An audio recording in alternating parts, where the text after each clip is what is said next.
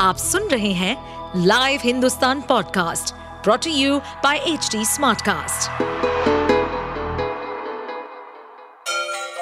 Ganga किनारे बसे राज्य उत्तर प्रदेश की खबरें पॉडकास्ट में आपका स्वागत है इस पॉडकास्ट में हम सुनेंगे छोटे शहर इटावा से लेकर राजधानी लखनऊ, चमड़े के शहर कानपुर और राम की नगरी अयोध्या जैसे सभी शहरों से जुड़ी राजनीति, विकास, मनोरंजन दल बदल फरेब और अपराध जगत की सभी खबरें भारत सहित दुनिया भर में इन दिनों पाकिस्तानी महिला सीमा गुलाम हैदर और ग्रेटर नोएडा के उसके भारतीय प्रेमी सचिन मीणा की लव स्टोरी के चर्चे हैं।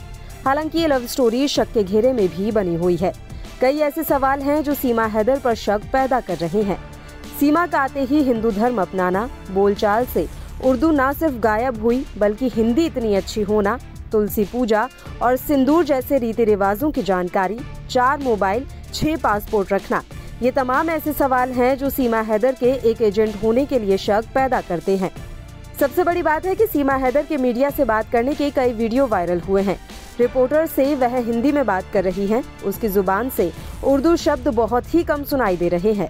अब सवाल ये उठता है कि मूल रूप से सिंध प्रांत के खैरपुर और शादी के बाद कराची में रहने वाली महिला दो महीने में बिना उर्दू शब्दों का प्रयोग किए इतनी अच्छी हिंदी कैसे बोल लेगी? और आते ही हिंदू धर्म अपना लेना, बच्चों के नाम बदलने समेत अपनी भी वेशभूषा बदल लेना। सिंदूर लगाने से लेकर तुलसी पूजा जैसी रीति रिवाजों की इतनी जानकारी रखना किसी ट्रेंड महिला जैसा ही लगता है। दूसरा, सीमा को जब गिरफ़्तार किया गया था तो उसके पास से पुलिस को दो वीडियो कैसेट, चार मोबाइल फ़ोन, एक सिम, एक टूटा हुआ मोबाइल, एक government of Pakistan, national database and registration authority ministry of interior सूची मिली थी। आखिर सीमा को चार मोबाइल रखने की क्या ज़रूरत थी? जब सीमा नेपाल में थी तो उसके पास कई मोबाइल और सिम कार्ड थे। ऐसे में उसने फिर सचिन से बात करने के लिए नेपाल के लोगों से हॉटस्पॉट क्यों लिया? वो अपने फ़ोन से भी कॉल कर सकती थी। पुलिस को सीमा के पास से छह पासपोर्ट, पाँच वैक्सीनेशन कार्ड और एक पोखरा से दिल्ली तक की बस टिकट मिला। ऐसे में सीमा ने ये नहीं बताया कि पोखरा से दिल्ली का टिकट आखिर किसका था। उसके साथ तो चार बच्चे और सचिन भी था।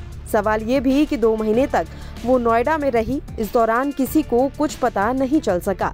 दो महीने तक वो इतने आराम से कैसे रबूपुरा में रही?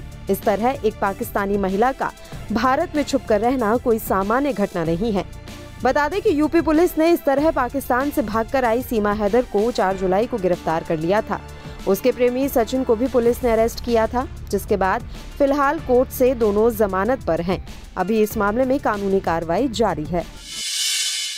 आप सुन रहे थे हमारे पॉडकास्ट उत्तर प्रदेश की खबरें।